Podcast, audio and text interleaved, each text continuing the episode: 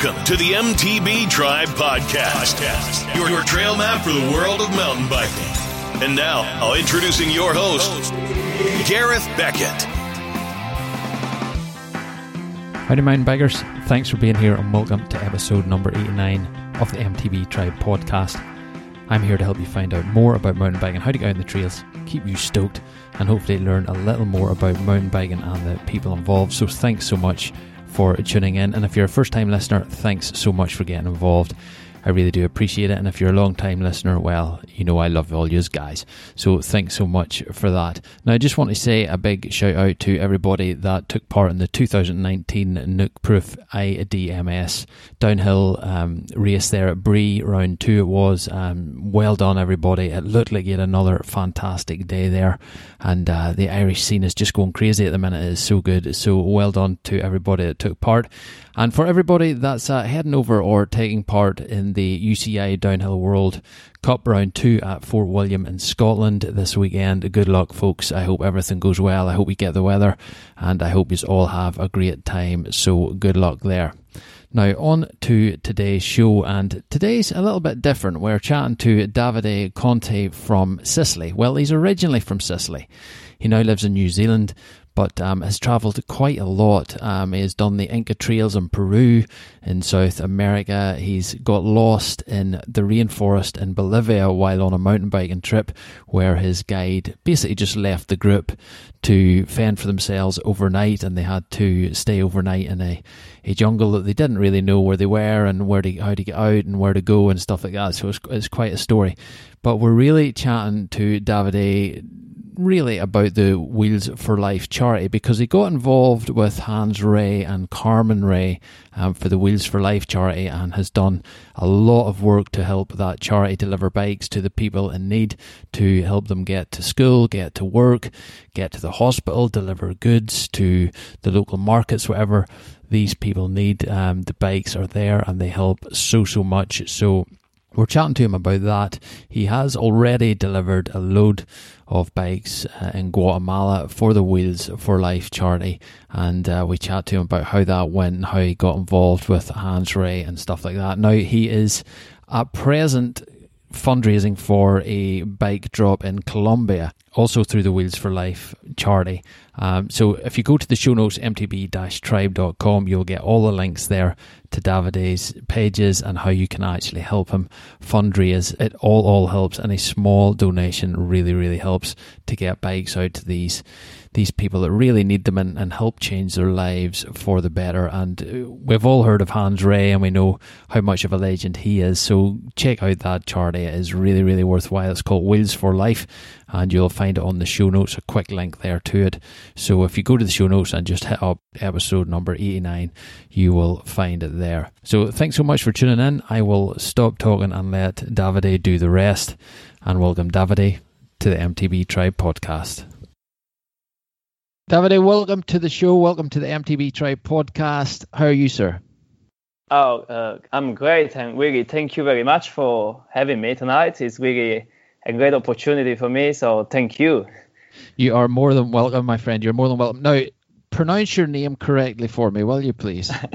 yeah, it's Davide. It's the Italian way you say David, and so it's with the e in the end, and it's pronounced Davide. Yes. Davide. Okay, right. I may struggle with that, but just That's bear with me. That's okay. I, I I accept any name. Don't call me Dave, but anything else we do. Classic. Um, now you reached out to the podcast. You got in contact with me. Um, you have an awesome, awesome story which we'll get into. Um, but it was mainly off the back of, of the work you're doing with Hans Rey uh, and Carmen yes. and, and we, the Wheels for Life charity. So we'll, we'll touch on. We'll definitely get into that for sure. Um, so where are you based at at the minute? Uh, I'm in Wellington in New Zealand. Uh, I've been here since uh, 2010 for the last nine years. Wow, wow. Um, and you're originally from Sicily, isn't that correct? Yes, correct. So I lived, I I was born and grew up in Sicily, and I left in 2007. I I went to Ireland for three years, um, and then I came to the side of the world initially to stay really like six months of 12 at the most. But mm-hmm. I had to say I, I, fell in love with New Zealand, and here I am 10 years after. Yeah. And did you say there you were you moved to Ireland? Correct, correct. So Ireland was my yeah middle stage between Sicily and uh, New Zealand. Ah, cool. So whereabouts in Ireland were you? Well, I went straight. I went initially to Dublin, and I lived there for about six months, um, and then I got a job in Limerick, mm-hmm. uh, on the west side. Uh, so, and I spent in Limerick almost three years. Cool, man. Because I'm from the north of Ireland. That's where I'm from. Uh, yeah, that's what I was uh, gathering from your accent. yeah, yeah. Um, and and mountain biking is blowing up in Ireland. It's getting so so popular there. It's crazy. Yeah, I've been seeing, and actually some of my colleagues here are Irish, and they some of them mountain bike, and they was telling me about how he exploded in the last few years. Mm-hmm. And that's interesting because when I was there, I, I never heard about mountain biking in Ireland. I'm sure there was something, but it must have been quite underground that mm-hmm. it wasn't popular at all. Because now the area where I used to live, I can see I checked like just as out of curiosity on Trailforks, and there are like trails around. I say, oh, that's a shame I didn't do anything there. But yeah. yeah. yeah, it's massive, man. It's massive. The South has just been given a big um, 10 million euro grant to build oh, wow. more trail networks and stuff. So yeah, it's getting crazy. It's getting crazy. Great opportunities, yeah. Yeah, yeah. But now you've had an you've an awesome story here to tell us because you you've read uh, the Inca trails in Peru. You uh, were on a trip in Bolivia where you get lost. Um, Correct. Which, which, is all documented and stuff. Um, yeah. Pretty pretty amazing. Um, so tell us uh, tell us about mountain biking. So how did you get into mountain biking initially? Uh, it's actually it happened by chance, really. Um, I was in Wellington uh, the first few months I was here, and uh, we went for a long weekend um, away uh, in in the center of the North Island called Taupo. It's like a volcanic area with lakes, and and then one day we said, oh, let's go to Rotorua. Uh, it's like one hour driving with my colleagues, and we went there. And then it turns out that Rotorua is actually one of the big Mm-hmm. Probably one of the biggest places in the southern hemisphere for mountain biking. They hold uh, Crankworx and EWS, and so there was this park, the Redwoods Park, and we rented the mountain bike for a couple of hours. That was the first time I was on a mountain bike uh, on a on a single track, and I loved it straight away. I said, "Wow, I, I can't believe I never done this before." So then I, won, I bought a mountain bike, then another mountain bike, then another mountain bike, and then I got six mountain bikes in my garage, and pretty much that's how I spend my money and my free time. oh, crazy! Uh, so you were you were in New Zealand at that time. So how long ago was that then? You started mountain biking? Uh, so that was in the 2011. Okay. Uh, and then I I say really mountain bike became like my a regular hobby in 2012 so that's what seven years ago now? Yeah. Yeah yeah. Because you've done a lot in seven years as far as mountain biking goes. Oh, i wish i could do more yeah thanks. Yeah cool man cool. So what drew you to mountain biking? You know eh, did you do any sports before that? Were you were you sporty before you you, you found mountain biking yeah, I've I always been active sport wise. Probably, I mean, I think I carry a mild form of ADHD. So yeah, no, I I grew up doing martial arts. First I done judo and then Kyokushin karate is like a full contact karate. And when I came to New Zealand, that was still my primary activity. So I wasn't really an outdoor person. And and when I quit mountain biking, then and I loved that. Then I started going mountain biking like a couple of times. Uh, a month, you know, every second Sunday, mm-hmm. and then every Sunday, and then a Tuesday and a Sunday, and then a Tuesday and a Thursday and a. And then at some stage, I, I stopped doing martial arts. I said, no, I don't want this anymore. I mean, I want to do, I want to be on a bike every day. Uh, and the great thing is in, in Wellington, is an amazing place for mountain biking. There are so many trails within the city. So I ride single trails to go from my home. I actually made a video, I didn't send you that, to promote mountain biking as a commuting form. Uh, mm-hmm. because and that in Wellington it's regular, it's common. Uh, so and then suddenly become my main kind of a sport physical activity, I'd say. And then from a physical activity became a passion, and then maybe a lifestyle. And now pretty much I have to say most of my non-professional life choices really are directed or go around the mountain biking environment. Yeah, wow. And what's the crew like there? Have you friends that ride with you and stuff? Yeah, I mean there is a very big mountain biking community here in Wellington. Mm-hmm. Um, uh, there is a local mountain bike club, and there is uh, like a big bunch of great people. And you know, there, there, apart there is riding, there is digging days, there are um, social events as well. So we get spon- So in Wellington, uh, craft beers has become a big thing, and few breweries uh, support few mountain bike events, either uh, like events like, such as races or social events. So we mm-hmm. had a a brand, a beer brand that the organizer was called Ales for Trails, and we were buying at the pub uh, beers, and a part of the the money was going towards uh, funding the local trails. So really amazing, really stunning. Yeah, that's cool. That's cool. Now you're you're a doctor at Wellington Hospital, isn't that correct? That's true. Yes. What do you do? Do you deal with fractures and stuff? Uh, uh, no, I fractured myself. So I'm generally a patient in a fracture clinic, and I was there a week ago. I dislocated my shoulder three weeks ago, actually. I, but there was commuting. I was coming, riding back from work, and a van hit me. So first time dislocated my shoulder. And to be fair, this is how I found your channel because I was looking for mountain biking uh, recovery, and I found your amazing podcast about mountain biking injury, the recent one, and yeah. all clicked from there. there you are, man. There you are. Well, I hope you yeah. found that interesting and got something was, from it. No, it was really great. And actually, I shared with my friends. I shared on the local mountain bike page. It was a really great one. Actually, and to be honest, I sent an email um, to sorry, what's in, um, to uh, the the train. Sorry, it's out of my mind in the moment. But anyway, because actually it was a great one, and I, I certainly ask his help to for my recovery. We've been in uh-huh. touch already. Um, oh, but good. yeah, so no, I don't work. Uh, I work as a, a, in internal medicine. I'm a resident doctor. That means I'm uh, in between uh, being a, a, graduate doctor and a specialist. And uh, I'm specializing in internal medicine, and I got an interest in uh, diabetes and nutrition. Oh, cool, cool. Okay, good stuff. Good stuff. I I was just wondering if you'd seen many mountain bike accidents come in to the uh, hospital wards there and stuff. Yes, yes, yes. Yeah, we see them on a on a probably on a weekly basis and as I say, we have this local Facebook page. It's called Welly MTB Tracks, and you know, every time there is an injury, we share it there, and we make a laugh out of it. We make jokes, you know, and the banters. and so it's really common. But hey, this is mountain biking, so exactly. totally up for it. Yeah. Contact sport, mate. Contact sport. it is. um, so you chatted about having six bikes. Uh, what are you riding? What are you using? Um, so uh, at the moment, I have a, a Giant Reign uh, as my main trail bike.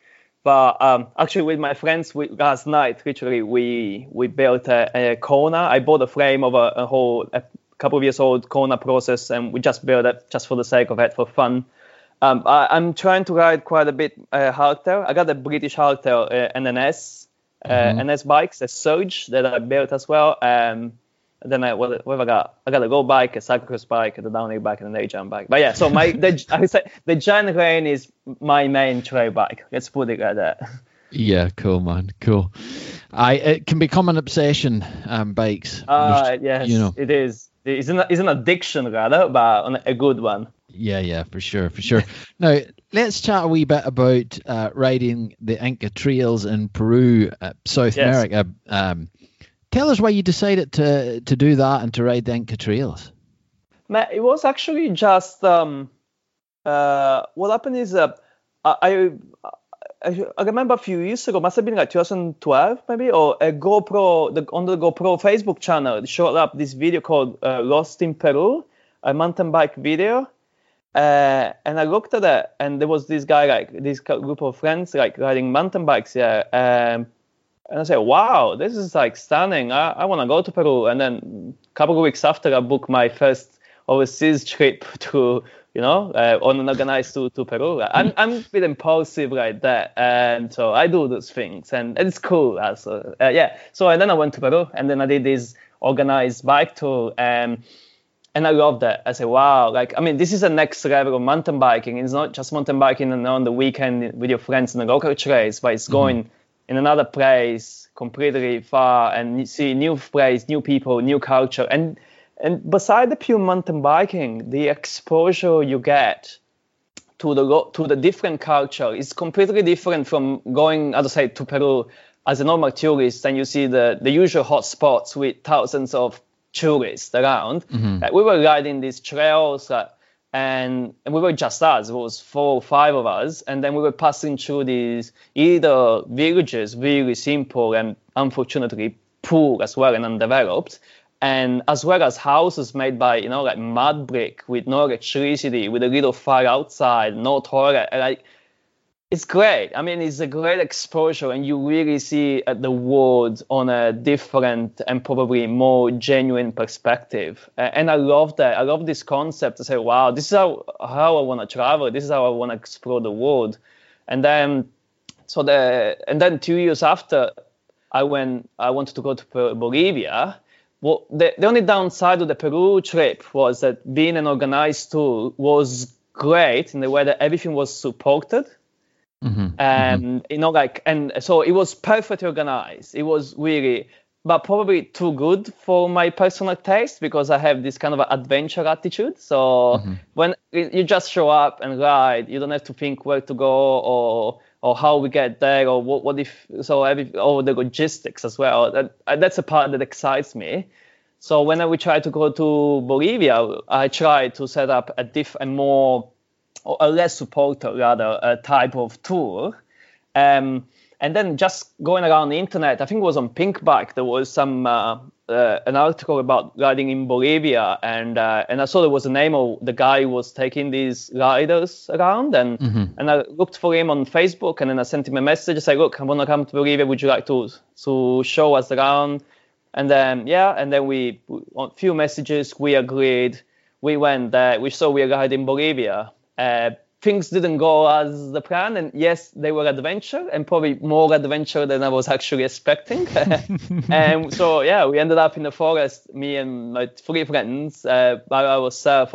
We actually got helped by these three um, scientists. So we met in this for- completely overgrown forest. It wasn't anything rideable. Like we had to push the bike for almost 40k on our shoulder in this overgrown bush, and and and we suddenly bumped into these three people that were studying the birds and filming the birds and and we said, "Oh look, we we stuck here." And then we said, "Can can you help us?" So at least we spent the night beside our tents.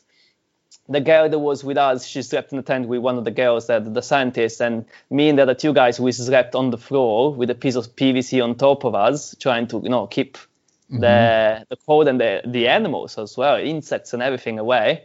And then it turns out, obviously, that you know this PVC became like an isolating thing, so it became all moist and wet inside. So we got probably more freezing. You know, we probably didn't have enough outdoor experience and skills to manage properly. But yeah, uh, it was fun, and at the end of the day, we all laugh about that. But it could have we are aware that we could have gone much wrong. You know, there are wild animals. It could have started raining. We could have get into. We were at 2,500 meters of elevation. So if it would have started raining, the temperature would have dropped. So hypothermia would have been a serious risk then. Because mm-hmm. saying that, I said the guide. Uh, it was supposed to be a show guide, and the guy said, "Yeah, just go out. It's gonna be hot inside the forest, so you know, give jackets, very minimal things for a two couple of hours riding." So we didn't bring a lot of food, we didn't bring a lot of water, we didn't bring jacket, and then suddenly we're there for the night completely unprepared. Uh, so a lot of things could have gone wrong. Someone could have got injured. We had no lights, we had nothing. So yeah, it's um, yeah. Yeah, it was crazy, man. I did watch your video on it, and um, you know th- that's pretty nuts. Like, what kind of research did you do on the trails and stuff before going there?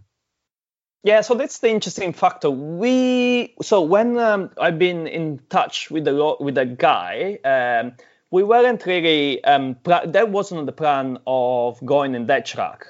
They so because that was the second day riding with him. So the first day we went to this uh, track called Takeshi, it's an old like hundreds years old Inca trail that starts almost at five thousand meters. It was like four thousand eight hundred and fifty or something like that mm-hmm. was quite hard because so we got with his uh, his dad drove this adapted four-wheel drive uh, kind of truck up to a certain level.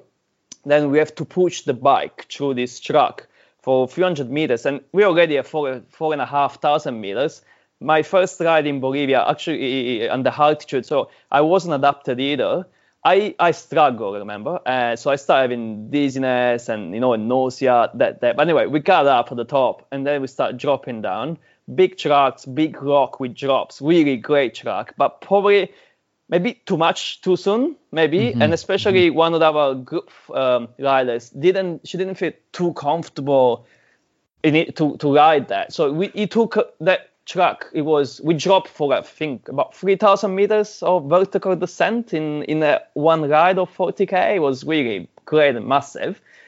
Uh, it took us a bit longer than expected. So that night, then we were talking with the guy. Said, um, the second day was planned to do a similar ride, and he told me maybe it's too much. We need to find an alternative, something a bit more simple, something less uh, requiring, more physical and uh, technical. And I said, mm-hmm. yeah, that that looks sounds fair. Yeah, good idea and then say, oh, there is this track. It's called, I think, Silicon Tara. It's an amazing track. It's really flowy. We just had to walk the forest for 15 minutes. Then it drops into this flowy trail, eh, like a walking track. Amazing. Finish in a little village. We take a bar, eh, take a van, and we go back. So yeah, that sounds like good. Sounds like probably a more prog- a progressive way of riding. So yeah, sounds good.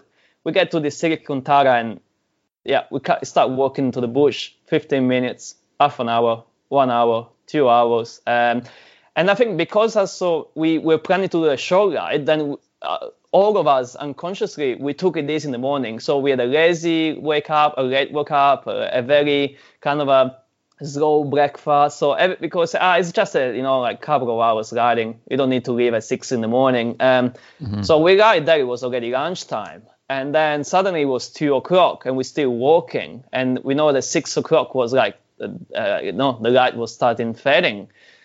And then, and that's when I started recording the video because as I started feeling like this is not going well. Uh, and that's when I started recording. And and I was, I don't know, did you see when I asked my friends, say, oh, what do you think about this track? Mm-hmm. Say, oh, yeah, yeah. yeah oh, this is nothing like we were perspective. There is no, he hasn't done any research on this track or anything but and then at some stage, I think half an hour later or something, I that's when I asked them. I think I've asked in Spanish. I don't remember or in English. I don't remember. But I in the video it's clear that and, and I them, oh look, uh, I think we're getting stuck here. Should we turn around? And that would have been hard, but at least we would have known where to go and that we would have been out. Because to me, we were still in a in a incognito, like in a question mark, where where, where we actually going. Mm-hmm. And they say, no, no, this is stupid. We should not go up. Let's just keep going. And they say, oh, another 10 minutes, 30 minutes, or maybe an hour, and then we get into the truck. Say, well, mate, you don't even have a crew then. Like, you don't, yeah. you just keep, you know, like, and it was assertive, but actually not even, you know, just say, yeah, no, everything's gonna be fine. It's, everything's gonna be fine. It, it's actually it's a bit of a Latin attitude uh, to say. But mm. anyway, so, so no, let's just keep going, keep going. Say, okay, fine, you do, man. And we kept going, but we were already getting a bit distressed and anxious at least. And um, at some stage, at six o'clock, start getting dark. Uh, we catch up with my friends and we say, ah, you know, this is getting a bit dangerous now. We were passing, walking on, you know, logs used as uh, as like bridges with mask of it, and it was already sketchy to walk, you know, with a with a clip. I had clip shoes, like clipless shoes, holding my bike on the shoulder on these slippery logs with a bit of a drop, you know, a few meters, five meters drops underneath. Yeah. On the daytime, so I'm not gonna do this at nighttime when on pitch black with no lights. Like this is suicidal, really. This is stupid. And then the guy said, "Oh, I got another two tomorrow. I need to go." I said, "Whoa, no, we no, we no, we don't want to go. Like, hold on." I said, "No, no, no. Okay, I'm going." I said, "Well, we don't want to go." And I said, "Well, okay, you stay. I'm going." And then he left us. wow. like wow. And like, fuck, this is like, uh, sorry, but anyway, this is like our guy. Like, we hired him, we were paying him, and he was supposed to look after us, and he did nothing of that. yeah, because watching the footage, you know, it's it looks unbelievable. There's no way you could ride it. There was no way you could no. ride that stuff. Like you, you would have struggled just to walk through that, let alone on clipless shoes and have a bike on your shoulder. Yeah. Um, it looked crazy, man. So when he decided to leave, did yeah. he obviously know where he was going or what? You know, how did no. you feel at that point? So look, and so it's interesting actually because he left. So it was him, his assistant, and he actually took. Um, with him, uh, his son that day. No, they just left. We, we so we were lucky, as I said, that we bumped into these uh, three scientists that um, like just minutes before we decided to leave, and probably that helped us to decide. To say, oh look, there is other people here. Probably this is a good mm. place to stop. So he left and we stayed there. And in the morning after, we kept going. And I say, and the terrain we were walking through on a, again on the daytime, it was still quite hard and difficult. So I say, oh, I wonder actually they made it. You know, we were even expecting maybe we found them, you know, maybe stuck here because one of them could uh, break his leg and been stuck here. We didn't know. So we kept going and kind of having a bit of a fear to find something that we wouldn't like to find. And mm-hmm. but anyway, we kept uh, about eventually we managed to get out. We got into this group of three or four houses. That's actually quite a bit of a famous spot for a whole Japanese guy that was in the Second World War and then he escaped and hid there for like years. Anyway, oh. and another story behind that. And it's actually in the and then anyway, um, and then we asked the, the, the people there, the residents of the houses, and they say, yeah, someone was shouting in the in the early this morning about six o'clock, and they were knocking for us, asking for water and some food. So so they made it out, and so according to these people, uh, they got uh, to that point at six in the morning. So that's twelve hours after they spread with us well, we we we it took us about two hours, two and a half hours to get there. Mm-hmm. So that is crazy, know, man. That is crazy. I, I don't even know what I don't want to imagine what they went through. Imagine in a pitch black, overgrown bush, uh, you know, forest uh, with all these drops and and you know and very dangerous parts. But yeah, I'm I'm happy for them they made it out because I said we were seriously concerned that something would have happened to them because uh, we we weren't really feeling comfortable at all on working there. But yeah, that, uh, yeah. luckily nothing tragic happened. And then and eventually we were expecting at least to you know when we got to the to the to the real village to the road that someone would have been waiting for us there, and there was no one there. And we had left our stuff. So three of us, over four, three of us left even wallets and stuff in in, in his van so we didn't even have money. So luckily, one of the guys had money, so we can put our bikes in one of these little van used as a you know local kind of shuttling service or bus. Mm-hmm, so we mm-hmm. we put and tied the bikes on the on the on the roof of the van. We went to the best bigger village and then a couple of phone calls and asking people for favors, and then we, we got out. Uh, and to be honest, I never seen the guide again. Uh, really? We, yeah, some some of the things. So we met his dad who gave us uh, like the backpack and some stuff. Um, and I was expecting at least to meet him, and I would expect we were expecting some apologies, you know. Um, mm-hmm. He never met him. So actually, I got my iPod, for example, just left in his van. I don't care, but yeah, you know, just to say. But I never met. We never met this guy again. Um, that's it. Never heard of him. Nothing. That's crazy. And David, you had organized this yourself? Was it your idea to go? So how were your mates with you? Yeah, yeah, it was my idea. Uh, that's the thing, and I felt responsible, uh, you know, for my, because I so I organ- I wanted to go to Bolivia. I spread the voice. I asked these two friends of mine, are really good friends, say I'm going to Bolivia. Uh, it would be great if you guys come. And they say they say they a couple say yeah, yeah, okay and say how we organize. And I thought, okay, that's fine. I'm gonna get in touch with the guy. and you know, I, I'm trying to organize like a little package or something, but quite budget, quite advanced. You know, not everything organized, but we still have some decision and something to think about. Mm-hmm. So I felt responsible for them, you know, as well. So that's another additional, you know, uh, factor. Uh, as I say, we are good and laughing now, but we had our little tan- there was a bit of a tantrum, a bit of tension during that time, but that's okay. That's part of an adventure now. yeah, exactly. And so, did you get to ride any decent trails while you were there?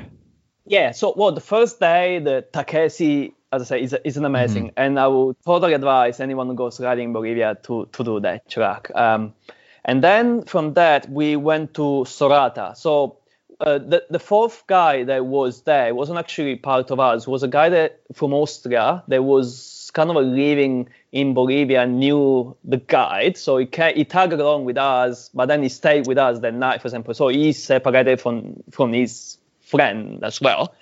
And so he, he told us Sorata is a great tra- is a great village with some amazing trails there, really natural kind of free riding trails. Let's go there. So we took a bus, went there and on the street we bumped into this guy there was a local mountain biker that this Austrian guy that met some time in the past, and we asked him. Uh, so we pretty much hired him on the spot to show us the the the trails, and we hired a van to shuttle us. There is, I mean, they are all pretty much free ride slash downhill trails. There is everyone there has a, a, a simple but a downhill bike, so there is not the concept a lot of developed of cross country and enduro there mm-hmm. yet. They do the mega avalanches there all. um, so this is the con. There is a very pure gravity assisted riding that they do there. So you, mm-hmm. we hired a van was shuttling us up and we were riding down. Amazing scenery. The glacier, um, the glacier on the back. I got some videos I can link to you just to show how amazing is the riding there and the scenery and the whole experience is amazing. So certainly, yes, Sorata is a great place to spend even three to five days riding. Takesi, Coroico. There is a lot of riding. There is a lot of big mm. riding in Bolivia. Probably bigger than Peru, I'd say. Right. Wow. Wow. Well, it's it's funny because I watched the the Peru videos, the YouTube videos you were telling me about, and um, yeah, man, that riding looks difficult. Like that is not. Yeah. You know, that looks tough, and to watch something like that and think, you know, I'd like to do that. Fair play to yeah. you because that is not easy. Yeah, and to say, and I was still quite new, like, and I would have graded myself, I don't know, beginner to intermediate, I don't know, like, but yeah, uh, I was I, I, can see how I was guiding like at that time four five years ago, and yeah, and I and yeah, and I just went there. But that's what I do. Sometimes I I do more than I should in this way. Uh, but I don't know. That's that's the way you explore the world, just getting out of your confidence area, I suppose. Yeah, yeah, certainly, and I'm sure you you found yourself a much better rider after those trips. Yeah, they they do a lot because you you riding pretty much blind all the time. You don't ride the, the same track twice and and there is some difficult bits and yeah i think it's a great way to push your limits and to actually test how far can you go and how far can you push yourself so yeah biking trips are a, a different way to improving your skills but certainly they do improve your skills yeah, for sure, for sure. All right, let's touch a wee bit on um, Wheels for Life because effectively yeah. those trips made you get involved with Hans Rey and Carmen Rey. Um, Correct. And, yes. the Wheels for Life charity. Tell us a wee bit. Um, firstly, tell us a wee bit about Wheels for Life and what they kind of do, just just briefly. Yeah, so uh, Wheels for Life is a is a non-profit charity that uh, provides bike to people in needs of transportations, and they do it in the developing world. So I think they they they go around I think 30 countries. I think they've been uh, they've been donating bikes like such as Africa or South America or in Asia, and then yeah, so they organize they accept donation, organize events, and they they identify a recipient. Like uh, it can be a school, like the one I did in Guatemala, or or a hospital in Africa, for example, and and they they collect the fundraise money and then they go there and provide bikes. Generally, they buy them locally because uh, um, it has a couple of advantages. One, you save on shipping and custom costs, and, and also you help the local economy as well, as mm-hmm. well as binding, you know, a provider like a shop or someone, a distributor, course, to the yeah. recipients as well. Because obviously, you know, you're gonna require assistance. Unfortunately, bikes are it's not just purchasing the bike as you know, but it's maintaining the bike. So yeah, so it, so yeah, so the bikes are generally um, acquired or purchased locally. Um, so yeah, so this is Wheel for Life, and actually the interesting thing is how I came across Wheels for Life really, because um, I was so when I, I traveled to with the bike to Bolivia or Peru, and I've been through these poor areas you kind of feel like, oh man, I wish I could do something for this kid, especially with the kids, because you go, you arrive in a village and all the kids see these foreigners on these fresh bikes and they will run to you. Most of them don't have a bike. Uh, some will have like a really old, very old and you know wrecked bike, mm-hmm. and they see this bike and they just you know they come around you. They're very cheerful and you see how actually how simple their conditions are. I say, man, I really wish I could do something for them. I know some people tell you like, oh, when you go, just bring some pencils or something like a book or something that you can give to them. And yeah, it's a great thing. I don't see as a, the most effective way though to to give something really useful to them. Mm-hmm. Uh, so I always had this feeling of uh, I I want to do something. I want to give back to these people. You know, I'm going to the countries to have an amazing fun, an amazing experience of adventure and exploration and knowledge, and I really want to do something effective. That has been always in the back of my mind. And 2016, I was looking online just trying to get an idea of, oh, when am I going to do my next bike trip? And I was thinking maybe Central America. I was just like scanning around Google and YouTube and Pinkbike website, thinking, let's try to find something interesting. And then I came across, uh, put I think Guatemala mountain biking, and this video on uh, YouTube shows up with Hans Reis and Tom Oro riding Guatemala for the for Life project. And I watched this video. I said, wow, this is my photo photographer. This is what I want to do now. So straight away, I send an email to Hans Reis because that's what I do. I, I found someone, I contact them straight away, as I did with you.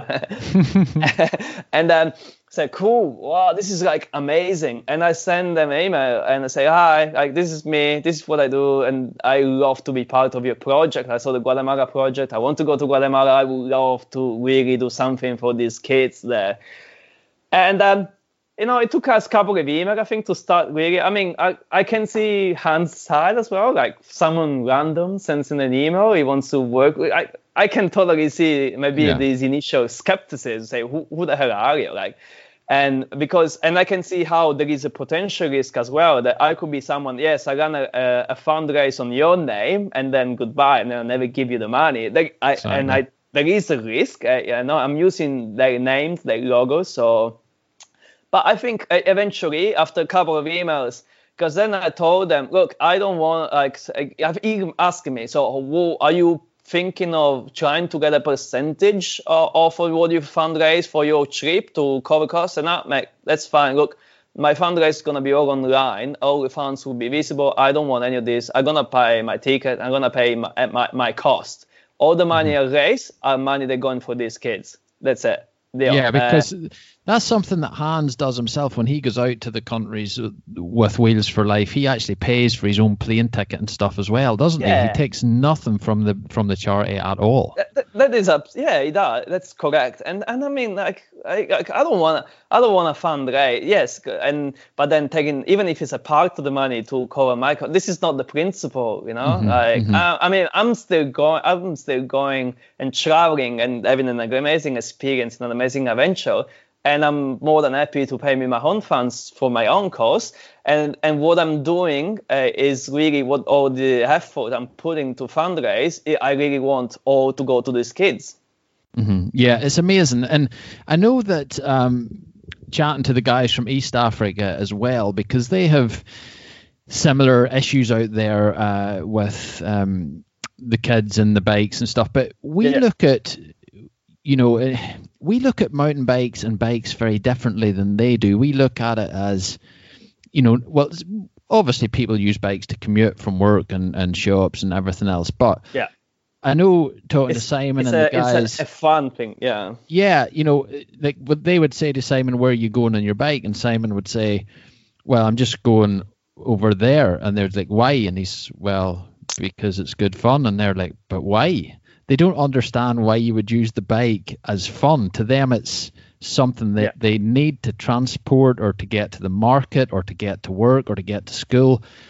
And Correct. I can certainly see that, and that's what Wheels for Life is really trying to achieve. It's such a such a good uh, a good charity. It is, and if you think in some of these areas, like specifically like Africa, maybe you know, there is no really other main uh, other options of transport. You know, like some of these. I mean, unless you have the financial capability of having a four-wheel drive that most of people don't, mm-hmm. then it, biking is really the only way of transportation beside your legs to you know to achieve to reach a place or to transport something to a place. Like again, talking about um, Wheels for Life uh, in Africa they've been donating bikes to health providers, you know, like doctors, nurses, midwives to reach wow. other villages. You know, like I mean, it's it's huge. It's if you think that you give the possibility to some people to have some sort of medical care because you give into the healthcare provider a, a way to reach these villages. This is mm-hmm. just amazing, you know, like that goes beyond any level of uh, a better level of support or, you know. Yeah, it's massive. It's massive. So, with all the charities out there, what what made this one stand out the most for you?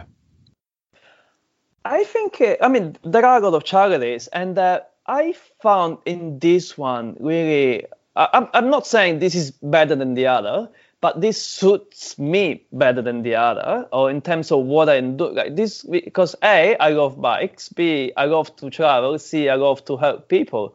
Mm-hmm. And this is what Wheels for Life is. I have the opportunity of helping people in another countries through traveling and through mountain biking because then I go there and I uh, like I'm going to Colombia now in four weeks and uh, well with the shoulder fix hopefully, but I'm hoping to mount- I, I will mountain bike there. Mm-hmm. I, at the same time, I'm exploring and I'm and I'm helping other people. So it's really this triad of factors that is not only great in terms of charity and helping people, but it's charity also to giving op- these opportunities that to me made Wheels for Life a great way of you know planning my trips and, and putting a lot of effort myself. And and what I like to do tonight is promoting like in the way that I say you know it's it's totally doable and you can do it in a very different way. You can just donate online or you can um, go on board a project the way I do.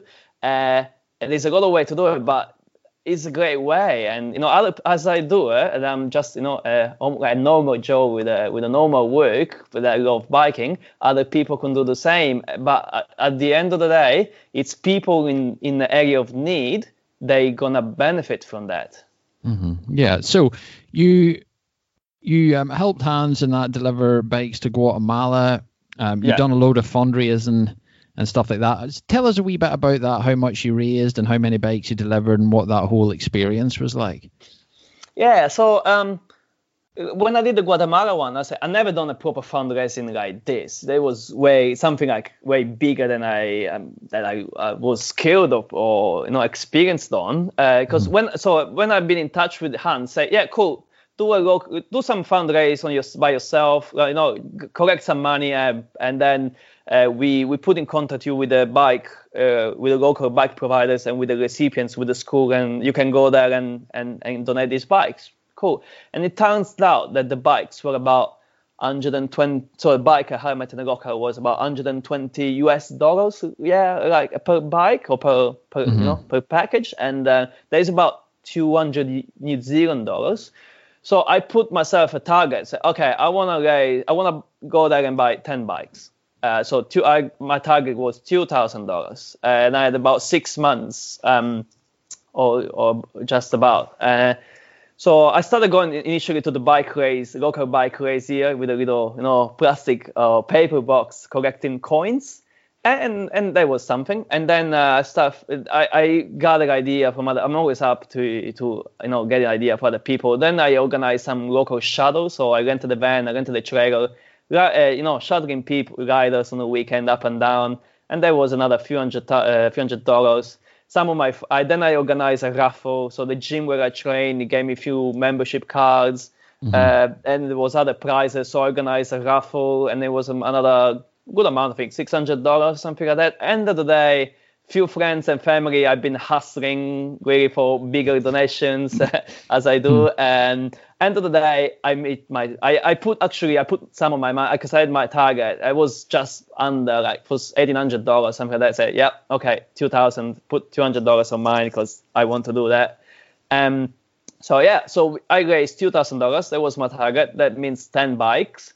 And then Hans comes back to me and say, "Oh, look, we actually appreciated what you've done, and on top of your 10 bikes we're gonna uh, as a you know direction of fun wheels for life we're gonna found another 40 bikes. Wow. So i said wow that's 50 bikes now. The interesting thing in this story then is that the the school the recipient missed this message from hans. I don't know why anyway so they were expecting 10 bikes. So they we organized a day for the ceremony and uh, and for, you know for the family of the kids the kids and you know mm-hmm. like a bit of a music as you know like a bit of a party. And and they organize uh, there are 10 guys to be there, to be the recipients of the guys. And then these trucks arrive and it's full of 50 bikes. And and you can imagine like you know, everybody was like dribbling, astonishing. And he actually had this moment for this girl, the director of the school of panic, say, shit, oh, I need another 40 kids now. it was great. It was great fun. And as I all ended up well. And uh, it's just that we weren't expecting that. And it was an amazing, you know, surprise. Like, and, and then I could see, because they, the director of the school interviewed me. I had my little speech in my broken Spanish, and uh, uh, they were thanking to me. And, and I could see us every person was there. The kids the staff of the school the director the volunteers the parents the, of the kids. Were all looking at me like with this bright light behind me like i was a saint or something. Because mm-hmm. i mean like you like this random guy from new zealand just showed up here with a with a truck full of bikes for our kids and they were they really really were appreciating that uh, and they were amazed. And that that feeling of appreciation just gave me this energy say mate this is amazing. I want to do this again. Like this is such of a great energy that you get out of this that yeah certainly this this is another level of drugs you know? Yeah yeah certainly. And was hans there with you? Was hans and carmen no, there or no? unfortunately not. Um, it's always been difficult. I think especially because i normally go around june july. This is the period that works for me uh, to mm-hmm. go to south america. And um, and so even this year in colombia unfortunately we were discussing whether he was able to join me and and I, I don't think he would be. I mean, he has his own very tight schedules. I, you know, if you follow him on Instagram, like or on the social media, you see he's always around the world and doing events. Hans is like a legend, to be honest. Like, mm-hmm. how can you not recognize that? So yeah, so no, actually, no. The funny thing is, we've been collaborating now for for this Dragon event and lots of emails and i never actually met him in person you know this mm-hmm. is the mm-hmm. powerful of the medias you know you can do so much so many constructive things and you don't need even to know the person you know people in person yeah yeah cool so this drive you're doing now uh, with wheels for life is in colombia so why did you choose colombia um I think because I just wanted to go to Colombia, to be honest. uh-huh, it's been yeah. always Colombia like a destination that I I wanted to do, and somehow I managed to skip or avoid unconsciously probably. But yeah, so I say so. What happened is I think about yeah September last year I I was thinking oh, I want to go to Colombia maybe. Um, so I sent an email to Hans say hey Hans um do you guys running any project in Colombia? Say no we actually don't we, we haven't managed there. So I was thinking to go to Colombia next year, and uh, you know, like I would love to do a project there. What do you What do you think? What What What do you reckon? And and he replied, well, look, I mean, it would be great, but as I say, we don't have any contact. We don't have any, we don't any recipients that we identified. So you will have to start everything from scratch. Wow. So wow, okay, this is the next level challenge again. Uh, okay, so I said, okay, I'm gonna have to find like a. You obviously there is you go on if you go charity Colombia on Google, like you're gonna find thousands of page. Which one is legit? Which one is actually efficient? Which one is something that suits me? It's it's hard. It's hard. Mm-hmm, mm-hmm. So I, have been looking, spending a couple of days, and I was a bit, oh man, this is gonna be a bit difficult. Um, and then I start asking around. There is a there is a good Latin community that I'm actually close by here in Wellington, and I uh, I contacted few message few people that I knew directly or not, who are Colombians. I say, look, this is what I'm thinking. And then one of the guys here, uh, she replied to me, say, oh, uh, a friend, a good friend of mine, she runs this charity school in Cali. It's a hard school that offer is in a very poor area, and it offers uh, free arts education to these kids to get them off the street.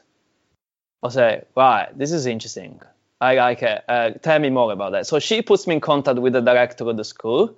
We start talking, yes. And there is this school. So Cali is a city, is I think the third or the fourth major city in Colombia. Mm-hmm. And Colombia, I think, even though has gotten out luckily of from this very difficult years, you know, of the narcos and the, you know, the rebels, the civil war, and all the problems in the 80s, 90s. There is still quite a lot of poverty in certain areas, and and especially if you go in the urban poor areas, there is a lot of criminality. There still is a high risk of, you know, getting into the drugs, into the a bad path. So this school, the aim of this school is really trying to get the kids off the, the street and give them a different opportunity. And they do it through hearts. So man, this is like quite cool. And um, so I contact them. I told them what I want to do. They were really happy, astonished. Say, yeah, actually, you know, a few of our students actually live quite far. So for them, having a bike will really make them easier and given the chance of actually attending our school. I said, mm-hmm. yeah, that's what that's what we do. Like, yeah, that's what we are trying to aim. And so I start getting in contact with them. And then uh, I start looking at bike shops. I, in the meantime, actually, I sent a message, I remember, on Instagram to Marcelo Gutierrez. There is like, you know, a World Cup uh, racer for Giants who, from Colombia. It's quite mm-hmm. a legend there. Yeah, downhill, and downhill, like, dude, yeah. Yeah, and mm-hmm. um, so I sent him a message. He, he replies me straight away with his number. I say, yeah, call me, call me on WhatsApp. So I call him, and we have this very interesting um, conversation and he was really supportive and really excited about this. Um, again, unfortunately, he won't be able to be there. I mean, he is another. He's very busy with his own tight schedule on on the World Cup racing, obviously. Mm. But so he shared, for example, the page in uh, the, the you know the my Wheels for Life Colombia page uh, on his Facebook. He's been pro- helping promoting that locally. Uh, so he's been and giving me some tips as well. So he's done again another good great support. But so so the project has been progressing and then once things looked real and feasible then i said cool right, let's kick in so then i opened the Wheels for Life page, you know, Colombia page on Facebook, uh, another website. I start spreading the voice, print some print some leaflets, uh, and then kick in properly. Um, the thing I've done differently this time compared to the two years ago is I'm really more focused on social media fundraising than mm. you know like one to one, almost door to door with that. And I can see actually he's doing very well. I'm very happy with that. And and I can see that the positive, powerful of the social media and reaching people, like as I did also with you, and you know of uh, of spreading the voice and sending the message around. Uh, and then obviously, the more you spread the voice, the more people you find interested and wanting to collaborate. I've been doing some also some local events here, like some raffles. I'm gonna organize a bingo in the next couple of weeks in a in a Latin bar here in Wellington. So I'm still active locally as well. But as on top of that, I'm using the social media as a powerful engine for the fundraising. Yeah, certainly. And what's your time frame on that? Yeah, well, because uh, I'm going to Colombia on the 22nd of July or June, so in four weeks really. Um, mm-hmm. So I'm hoping uh, uh, I really need to finish by I think the 10th or the 11th of June, or at least the you know uh, probably yeah 10 around 14th at the latest. I really need to have all my funding complete and organized to then organize the bikes for when I go there. Mm-hmm. And and what are you hoping for this time? What are you aiming for as far as fundraising goes? What are you trying to uh, raise? I, I put my target at four thousand. I double it for yeah. this time compared to last time. And um, let me see actually. Uh, oh my god! So my Facebook fundraising, I got sixteen forty. I got uh, the the Givealittle page because some people don't like to donate on Facebook. Fair mm-hmm. enough. Like, mm-hmm. um, that's 966 so that's about uh, 2500 and something i got uh, some from the local cash another probably three four hundred dollars so i'm about a three thousand dollars so I think it's yeah, wow. achievable yeah as That's I said, the fact that is located in my shoulder, like, yeah, last couple of weeks uh, upset me my plans, my schedules. But hey, this is life, you know, things happen. Uh, but yeah, I think we mm-hmm. we do. I'm I'm pretty satisfied though where I am really with the fundraising, to be honest. Yeah, no, you're doing you're doing uh, awesome, awesome work, and it, you know it changes lives so much uh, in those countries. And but can I ask you why Central and South America? You just tend you seem to go there. Why? I know it's pretty I, close to you in New Zealand, but well, not really, to be honest. It's not that close, but no, look, just a paddle I mean, across the pond. Uh, look, I think, uh, look, I'm Italian. Right? I'm from Sicily, Italian, but sometimes I feel myself more South American. I don't know. There is something more Latino in me, I have to say. But uh, beside that, I actually have a son who lives in Brazil. Oh, okay, cool. so, yeah, so uh, I was married with this Brazilian girl. We had this kid, but then he was born in New Zealand. Then we separated. They went back to Brazil. So he lives there. I go there every year to spend some time with him. So Mm-hmm. I try to join. So I go to South, I go to Brazil, uh, but every time I go there, I try to go to a new country as well in, in the area. So that's how I started um, traveling in the Latin America ch- because I was going to Brazil anyway. So I just take an extra 10 days off and go somewhere else. And, you know, because I still want to travel, I still want to see new places. Yeah, certainly. No, Yeah. it's, So uh, and, and to be honest, look, he's seven years old now. Um, I love when he gets big older to do the same with him. That would be like my life dream. Ah, it's amazing. It's amazing. You're doing Mm. you're doing wonderful stuff there for sure. Um, so, uh, how can people help you out? How can they donate some money, help you out on what you're doing here to help these kids? Yeah.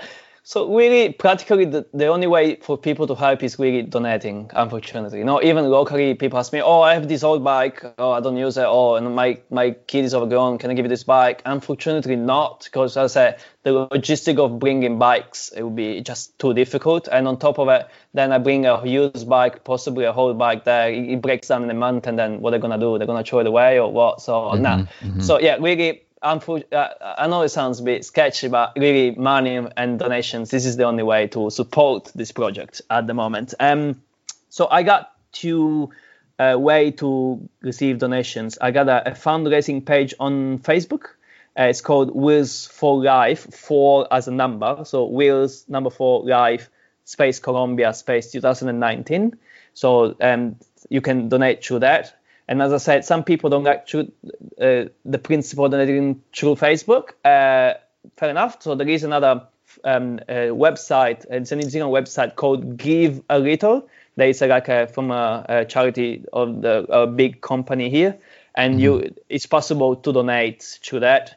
Um, is uh, tax deductible, so you get a receipt, so people can actually you know the, deduct from tax expenses. So you know, so mm-hmm. some yeah. people might get some, you know, it might be important for some people, some companies, and yeah, I mean, I would love to to spread the voice around. And every my motto is really every little help is a big help. You don't have to donate, God knows how much, or your, your kidney, even one dollar, but you know, more, more people donate, more people, more kids gets bikes. That's that's the bottom line.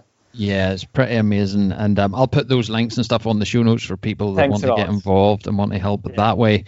Um, now, before I let you go, I just want to ask you, like, how has this experience through mountain bike changed your life? Uh, as I said, it probably starts. It gave me the chance of seeing, exploring the world and people of different countries from a different perspective. That's probably the main thing of the mountain biking is giving to me. And as I say, because you can travel, right? you can travel in a lot of ways. You can jump on a cruise and go, you know, five countries in five days in the Mediterranean, and you spend four hours in each city. But yeah, or you can go, you know, visit visit Italy and you go to Rome and Venice and take some pictures in the Colosseum. Cool, I can. That's cool. Um, as I said, there is a different level of exploring and traveling, and what I get from mountain biking, I think, is unique. Mm-hmm. Yeah, it's crazy. It's it's an amazing thing, and it changes so many people's lives. You know, and, and what you're Yeah. doing is amazing because you, you obviously are getting the experience of traveling and riding trails, and but you're also getting the experience of helping people that need it, and they don't need it just for fun. They need it to get to school. They need it to get to hospital. They need it to get to the local market. You know, you, it it really does make a big difference in people's lives. Yeah, absolutely. It's, a, it's as I said, it's a life-changing opportunity. Like, and these kids, um, um the kids in Guatemala for a ride. So these, th- those kids who receive those bikes in Guatemala are kids that their family have no the possibility of, of sending them to school. And then there is this school that offer free education to these um, to these kids, but some of them live in the farms or quite far, and they cannot go to school. They so it's either I'm not going to school or you give a bike and they can go to school, they can access education. And if you think of it, this is like a life changing opportunity, you know? Mm. I mean, especially on a kid, giving the opportunity to a kid to go to school, it's it, it's really something that uh, no, I don't think there are other ways to improve someone's future. And for example, the school in Guatemala has a motto and say breaking the cycle of poverty through uh, you know through culture, through education. And Mhm, this is mhm. true, you know. Uh, if you think about unfor- all these unfortunate situations, the countries in the world, they are really poor and they struggle with a lot of because the poverty then is not just a lack of food, is what generates the ignorance and that you know the the social issues that generated by poverty. And and the only way to really improve in the long term those issues or try to um, diminish them is giving the chance to the, as many people as you can to access education. This is really uh, the recipe, and and that's what I want to do. This is it's not I'm not just giving bikes away to to for kids to have fun, but I'm giving bikes away to change, give them an opportunity of a different future. Yeah, exactly, and that's the, that's the difference, and it's it's pretty amazing to be honest what Hans has done there, and um, yeah, I mean, all the props to Hans. Yes, I'm, I'm just tagging along to the amazing project he started. Yeah, yeah. So I, I'm the one to take the props. He, he, he he's the man. Yeah, but you know, it, it needs. If it wasn't for guys like you, um, it wouldn't be where it is today. So you know, it's it's a team effort. It's a crew effort. Uh, Everybody It needs is. to. Yeah, Yeah. and and I hope maybe with through this podcast, other people will get inspired and jump on board. And it doesn't have to be the Wheels for Guys project. Got anything. Like I said, any little help is a big help at the end of the day. Yeah, certainly, and, and it's it's amazing, and it's it's also awesome to be able to do it through something you're so passionate about yourself. You know, through mountain biking, and be able to share that, and hopefully these kids, you know, when they're done going to school, you know, they can have a bit of fun on their bikes as well. You know, so yeah, absolutely. Yeah, and their whole and you know, and maybe some of these kids will start loving mountain biking and maybe start mountain biking more serious. And you know, maybe in 20 years' time, one of them will be, you know, a professional, a professional mountain biker. You know, and getting a life and a, you know, and a life stability out of that. Uh, That that's yeah, that's that's how it works. You know, more people. But uh, they, more people get exposure to bikes. More people will have eventually. Some of them will get some future because of the bike, uh, either either directly or indirectly. Yeah, no, it's awesome. It's awesome. So, is this something you plan to do again? Are you planning to do it into the future? Uh, yeah, I mean, I would love to do it again, as I said. Um, and by the the sound of things, the way that every time I do something, it gets every time bigger. I wonder what it's going to be next time. But I don't do long term plans. Like, I mean, I focus really on my target. My target at the moment is Colombia. Uh, I want to get the best out of it in either way, in all the ways. My personal way of traveling and the, the best outcome for them. And once I'm there and then I finish my trip and I go home and then I get all out of the jet lag and back to work and I get bored again, then I start thinking something big again, you know? So I don't know. Yeah, I would do it again. Uh, I don't know what yet, so I can keep you posted for another episode. Yeah, for sure. And you know, it'd be cool to get you back on, maybe chat about the Colombia thing, how it went and how it was received, and um, oh yes, de- absolutely. yeah, definitely get get your insight into that and um, see what else Yeah. you've planned then. yeah, absolutely. And actually, I probably I will send you maybe some pictures live as well. You know, so you know Yeah. you can share as well. So give us some uh, update on the moment. But yeah, no, absolutely. I'm I'm really happy. As I said, it's all for the good, and the more we spread the voice, more people will get inspired, more people will benefit out of it. It's a cycle. So let's let's do it. Yeah, cool, man, cool. Well, listen, it's been awesome having you on the show, and um, thanks for reaching out and getting in touch. And I hope everything goes well in Colombia, and uh, you get some awesome trails yourself, of course. But I hope it all goes well and you get the bike sorted and everything else. Um, so good luck with that, sir. Oh, thank you so much. And as I say, I really thank you for having me, you know, as a guest in your program and giving me this opportunity. I sincerely appreciate it. No, it's for a great cause. Like you're you're doing very very good stuff there, and I'm I'm sure you spend quite a lot of your spare time um, doing the Wheels for Life fundraising and, and things. Um, I've been involved in fundraising a wee bit before in the past, and I know it can take up a lot of time. Um, so, uh, congrats, yeah, man! You're, do, you're doing you, really thanks. well. It's all for the good, mate. You know, that's that's what keeps you going. Yeah, well, thanks very much, dude. Uh, thanks for coming on the show, and I will definitely speak to you in the near future, and we'll get you back on and see how things are going. Um, Perfect. Or as they say in New Zealand, choice, bro. yeah, Classic. Classic. Well, you know, I've had. Uh, let me see. I've had. You're the third well, no, I don't know if you count Tasmania as New Zealand. Mm, no, man, not really. No, no, no. I mean, I, we, I always, you know, yeah, it's it's a bit controversial how things. I think they they the Tasmanian possibly feel more New Zealanders than Australian. Now it's, it's okay. Okay, let's talk about officially. Officially, Tasmania is a region of Australia, and yeah. New Zealand is not a country altogether. But yeah. Yeah, but I've had uh, I've had a few years from that area, so on the podcast, yeah. awesome. And it's All a right, great. But... I haven't been there yet to ride, but for the feedback, I have a few friends who've been there riding and they say it's amazing. So it's in my list, but yeah.